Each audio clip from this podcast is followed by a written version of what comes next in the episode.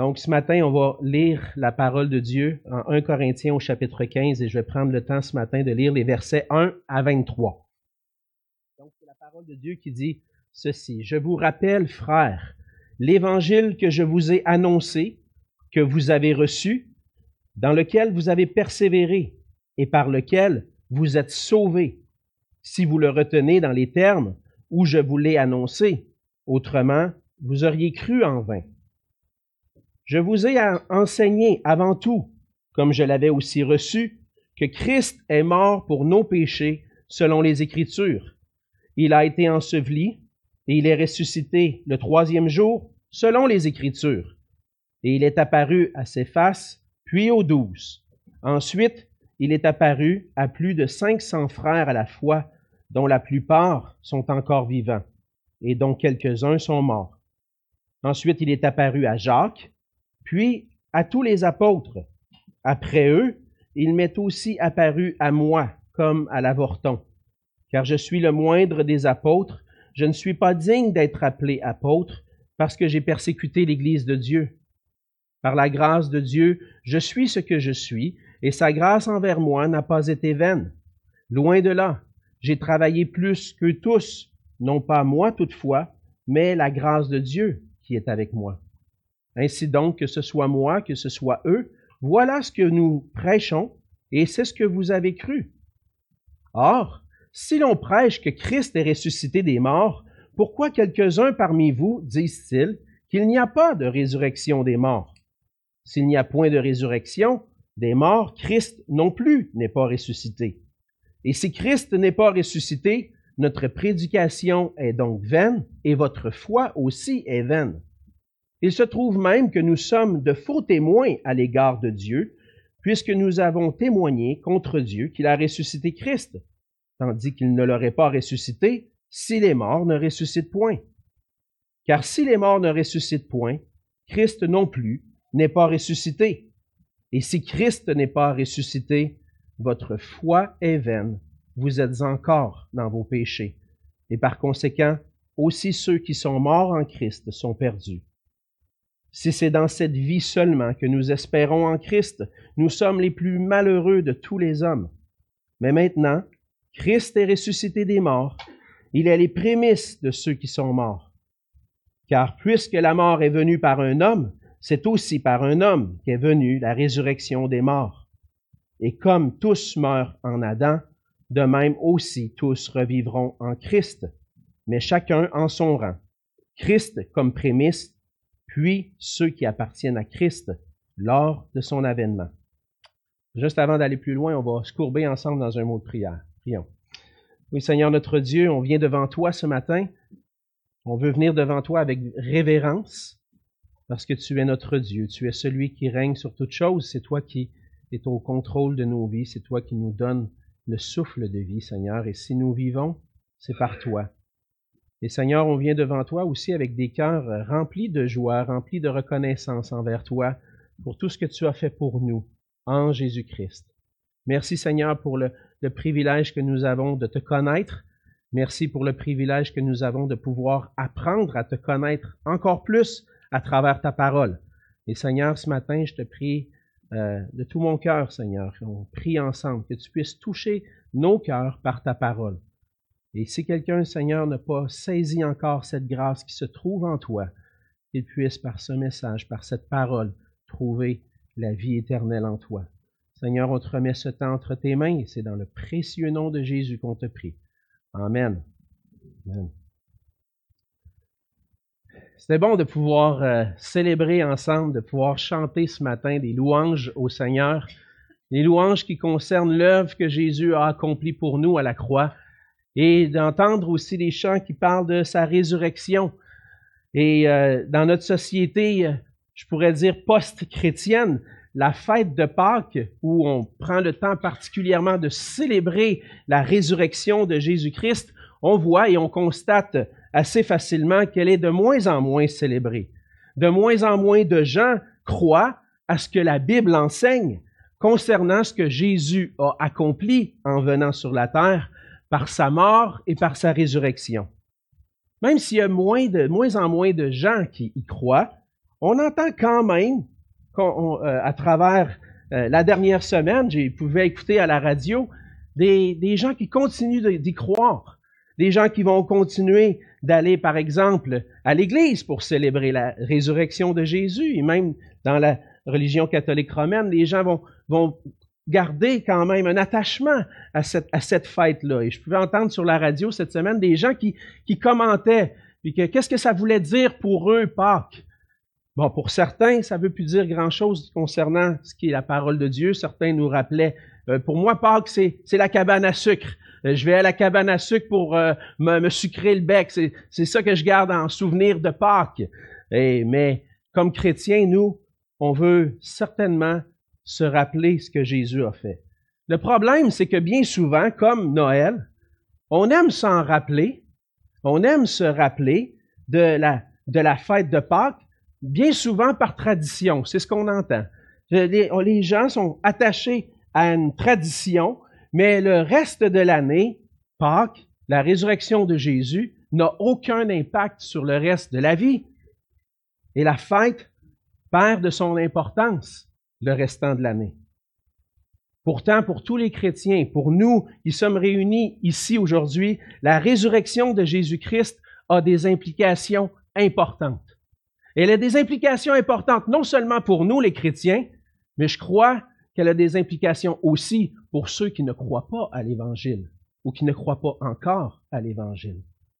Notre vie et notre éternité dépendent entièrement de cet événement historique qui a eu lieu un jour. De l'événement où Jésus est mort sur la croix et trois jours plus tard est ressuscité d'entre les morts si nous ne croyons pas et si nous n'affirmons pas la réalité de la résurrection de Jésus-Christ, notre vie n'a aucun sens. Nous allons voir ensemble pourquoi ce matin. Pourquoi je, vais jusque-là? Pourquoi notre vie aurait aucun sens si Jésus n'est pas mort et ressuscité? Parce qu'on voit dans le passage qu'on vient tout juste de lire ensemble que l'apôtre Paul dit justement ces paroles-là. Si Christ n'est pas ressuscité, nous sommes les plus malheureux des hommes. Si la résurrection n'est pas réelle, et si cette résurrection-là n'a pas un impact sur notre vie, nous sommes les plus malheureux. Paul écrit aux Corinthiens parce qu'il y avait un problème. Les Corinthiens avaient cessé de croire qu'il allait ressusciter à la fin. Ils croyaient à la résurrection de Jésus, mais de là à croire que nous aussi on va ressusciter, on commençait à ne plus croire à ça. Et Paul était attaché à cette église-là. Il était attaché, il avait passé beaucoup de temps dans cette église-là. Il avait parlé de l'Évangile, il avait prêché l'Évangile, la mort et de la résurrection de Jésus. Et là, d'entendre que certains commencent à dire qu'il n'y a pas de résurrection, il y a un problème et il veut corriger ce problème-là. Et c'est ce qu'on va voir ensemble ce matin. Parce que de la même façon de nos jours, plusieurs remettent en question les vérités qu'on trouve dans l'Évangile. Et même parmi des chrétiens parfois, certains vont remettre en question ces vérités. Mais on a besoin de revenir ensemble à ce qui est le fondement de notre foi. Et c'est pour ça qu'on va voir ensemble ce matin que puisque Jésus est vraiment ressuscité, nous pouvons réellement, par la foi en lui, avoir part à la vie éternelle. C'est ce qu'on voit dans le passage. Premièrement, dans la première partie du passage qu'on voit dans les versets 1 à 11, Paul va affirmer l'Évangile, réaffirmer l'Évangile.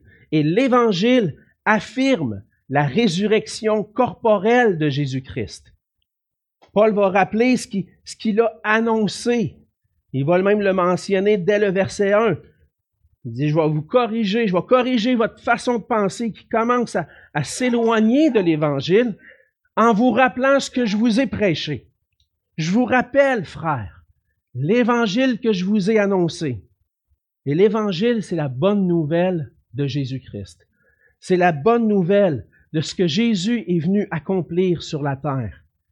Et Paul va rappeler cet évangile-là et il va encourager les chrétiens à persévérer dans cet évangile, à continuer d'y croire, à ne pas s'en détourner. Au verset 3, il va, et jusqu'au verset 7 euh, en réalité, il va affirmer trois choses importantes concernant l'Évangile. Il rappelle l'Évangile, il leur dit, verset 3, Je vous ai enseigné avant tout, comme je l'avais aussi reçu, que Christ est mort pour nos péchés, selon les Écritures. Christ est mort pour nos péchés. La mort de Christ avait été annoncée longtemps d'avance. C'est ce que Paul veut dire lorsqu'il dit selon les Écritures. Paul fait référence aux Écritures de l'Ancien Testament qui avaient été écrits plusieurs centaines d'années auparavant. Et ce, que Jésus allait, a accompli sur la terre par sa mort et sa résurrection avait été annoncé longtemps d'avance par Dieu lui-même à travers des prophètes. Dieu avait dit qu'un serviteur allait venir et qui allait donner sa vie pour son peuple. Un des passages les plus clairs qu'on trouve dans l'Ancien Testament se trouve dans le prophète Ésaïe qui a écrit environ 700 ans avant Jésus-Christ. Environ 700 ans avant Jésus, Ésaïe dit ceci. Méprisé et abandonné des hommes, homme de douleur et habitué à la souffrance, semblable à celui dont on détourne le visage, nous l'avons dédaigné, nous n'avons fait de lui aucun cas. Cependant, ce sont nos souffrances qu'il a portées. C'est de nos douleurs qu'il s'est chargé. Et nous l'avons considéré comme puni, frappé de Dieu et humilié. Mais il était blessé pour nos péchés, brisé pour nos iniquités. Le châtiment qui nous donne la paix est tombé sur lui, et c'est par ses meurtrissures que nous sommes guéris. Nous étions tous errants comme des brebis. Chacun suivait sa propre voie, et l'Éternel a fait retomber sur lui l'iniquité de nous tous. Lorsque Paul dit et rappelle aux Corinthiens que Christ est mort pour nos péchés, selon les Écritures, il fait référence à des textes comme celui-là. On voit dans ce passage d'Ésaïe que le Christ, lorsqu'il est venu, a été blessé pour nos péchés, brisé pour nos iniquités. Parce que sur lui, l'Éternel a fait retomber sur lui nos iniquités, nos péchés. On peut donner toutes sortes de théories pour savoir pourquoi Jésus est mort sur la croix. On pourrait dire que c'était un bon enseignant, un enseignant qui, euh, apportait euh, des, bonnes valeurs, mais que les autorités juives l'aimaient pas. Ils se sont opposés à lui, puis ils ont décidé de le crucifier. C'est pas, pas faux, mais on pourrait en rester là. On pourrait en rester simplement là. Ça va plus loin. L'événement historique de la mort de Jésus-Christ a une importance théologique. Qu'est-ce que je veux dire par là? La question, c'est de savoir comment Dieu a vu la mort de Jésus-Christ. Et l'Ancien Testament, les prophètes, le prophète Ésaïe nous dit comment Dieu lui-même voyait la mort de Jésus-Christ. La mort de Jésus-Christ était pour une raison, pour nos péchés. Jésus-Christ n'est pas mort parce qu'il avait péché. Au contraire, jamais il a pu commettre un seul péché mais il était venu pour nous, pour prendre sur lui nos péchés et prendre sur lui notre condamnation, notre punition. Tout ce qu'on méritait à cause de nos péchés, c'était la mort. C'est ce que la parole de Dieu enseigne, c'est ce que la Bible enseigne. Tous ont péché et sont privés de la gloire de Dieu. Tous ont péché et sont privés de la présence de Dieu. Et encore plus que ça, le salaire du péché, c'est la mort. Et lorsque je suis un pécheur, la condamnation qui repose sur moi, c'est la mort. Mais Jésus est venu. Et Jésus est venu pour prendre sur lui mon péché. Et lui a été puni à ma place. Si quelqu'un vient et se présente et dit, moi, je vais payer sa dette je vais prendre sur moi la condamnation que lui mérite, et puis accomplir parfaitement la justice de Dieu et mort pour nos péchés. Qu'est-ce qui reste comme condamnation sur nous? Si nous plaçons notre foi en Jésus-Christ, il n'y a plus de condamnation. Parce que Jésus a été puni à notre place. Et avant de parler de la résurrection, Paul souligne l'importance de se rappeler pourquoi Jésus est mort. Au cœur de l'Évangile, c'est la mort et la résurrection de Jésus. Au cœur de l'Évangile, on trouve cette bonne nouvelle. Christ est mort pour nous. L'œuvre de Christ à la croix est la manifestation à la fois de la justice et de l'amour de Dieu pour nous. Notre justice est accomplie et c'est par amour que Dieu le fait, par grâce. Paul continue en soulignant une deuxième réalité importante du message de l'Évangile, c'est que Jésus-Christ est ressuscité. Et on voit au verset 4, il dit, il a été enseveli, il a été mis au tombeau, et il est ressuscité le troisième jour selon les Écritures. Les Écritures de l'Ancien Testament annonçaient aussi la résurrection de Jésus-Christ. Et la résurrection de Jésus-Christ, lorsqu'on on en entend parler, on peut remettre en question, hey, c'est pas quelque chose d'ordinaire, là. là. Est-ce qu'on peut vraiment croire qu'un homme qui était mort, qui a été constaté mort, peut revenir à la vie? De lui-même, c'est, c'est, si c'était un homme ordinaire, il pourrait pas. Mais parce que Dieu est celui qui donne la vie, parce que Dieu est celui qui nous donne la vie, avait le pouvoir d'intervenir et redonner la vie à son Fils. En, redonnant la vie, Dieu a accompli un miracle, quelque chose de surnaturel, quelque chose de peut-être difficile à croire pour nos pensées si scientifiques aujourd'hui. Mais lorsqu'on croit qu'un Dieu qui règne sur toutes choses, qu'un Dieu qui a le pouvoir sur toutes choses, un Dieu créateur capable de donner la vie, on peut dire oui, Dieu est assez puissant pour redonner la vie à son Fils et puis le faire ressusciter d'entre les morts. Lorsqu'on croit au miracle, on doit croire à une puissance supérieure ou à Dieu, mais on n'aime pas d'être soumis à Dieu, qui exerce son autorité, qui gouverne nos vies. On aime mieux reléguer aux oubliettes aujourd'hui la, résurrection de Jésus, puis la réalité de cet événement-là, parce que je veux pas avoir à penser à Dieu. Et, souvent, on va mettre de côté cette pensée-là. Mais les faits le démontrent. Jésus est mort pour nos péchés. Il a été enseveli. Il est ressuscité des morts. Les Écritures ont été accomplies. Mais Paul va mentionner un troisième élément qui montre que l'Évangile est vrai, qui montre que ce que, ce ce Paul a prêché aux Corinthiens, c'est pas, c'est pas quelque chose, c'est pas une histoire inventée. Paul en rajoute en disant que non seulement Jésus est ressuscité, mais que plusieurs ont été témoins de sa résurrection. Il va parler, entre autres, de, de Céphas, un, des apôtres, Pierre, les douze apôtres. 500 personnes à la fois ont vu Jésus corporellement ressuscité. Jacques et d'autres apôtres. Et même Paul va aller jusqu'à dire, et même moi, qui suis le moindre des apôtres, Jésus s'est révélé à moi. Puis nous tous, on a été témoins, on a vu et on a cru que c'était réellement Jésus qui était ressuscité. Et tout le message de l'Évangile repose sur ces vérités.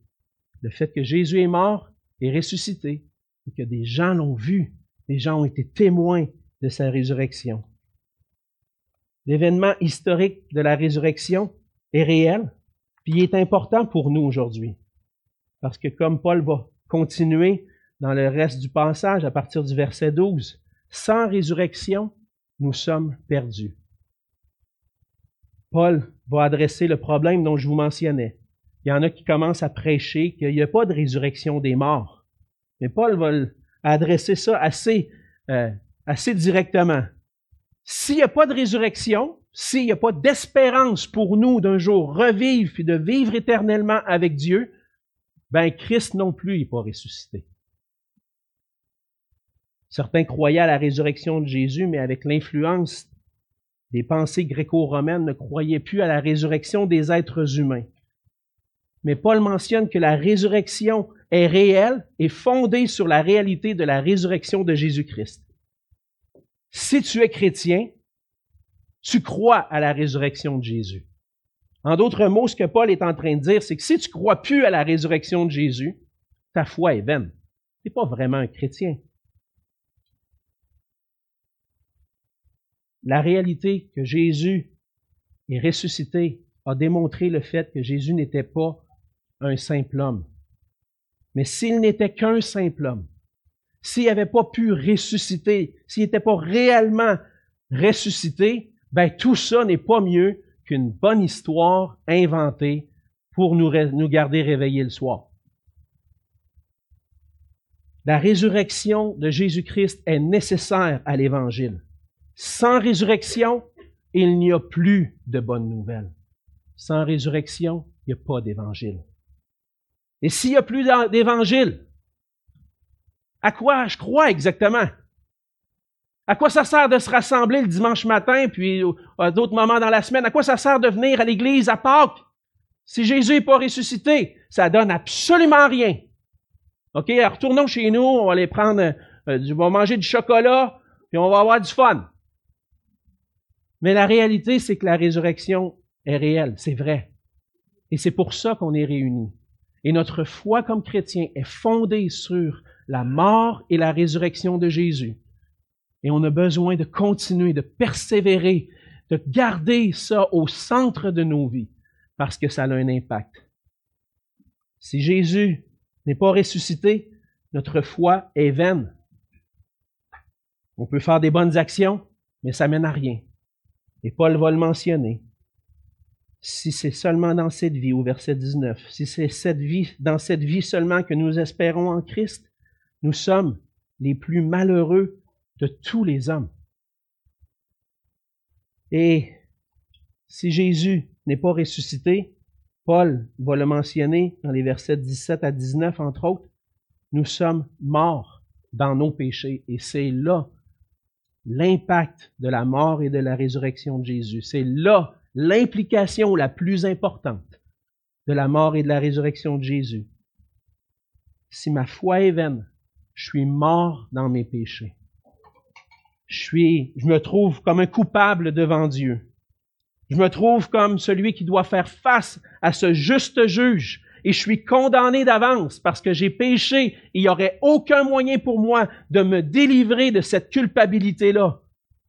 Si Jésus n'est pas venu, je suis foutu, je suis perdu. Mais on se réjouit ce matin parce que Jésus est venu, parce que Jésus est mort ressuscité. Et notre espérance est en lui.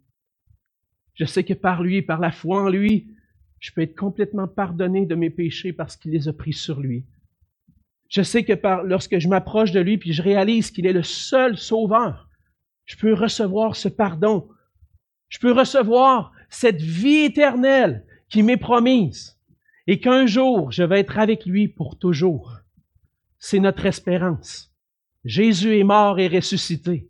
Et on le dit encore aujourd'hui en 2023, et par la grâce de Dieu, on veut persévérer ensemble et continuer de le dire, même si c'est pas populaire. Parce que c'est la vérité. C'est ça que la parole de Dieu enseigne. Et c'est ce que nous avons tous besoin de croire. Et à la fin, Paul va expliquer l'importance, toute cette, toute cette, cette raison pourquoi c'est nécessaire que Christ vienne à partir du verset 20, il va dire, mais maintenant Christ est ressuscité des morts. Il est les prémices de ceux qui sont morts. Et il va faire une comparaison avec un autre homme qui est venu auparavant, le premier homme, Adam. Au verset 21, il dit, par car puisque la mort est venue par un homme, c'est aussi par un homme qu'est venue la résurrection des morts.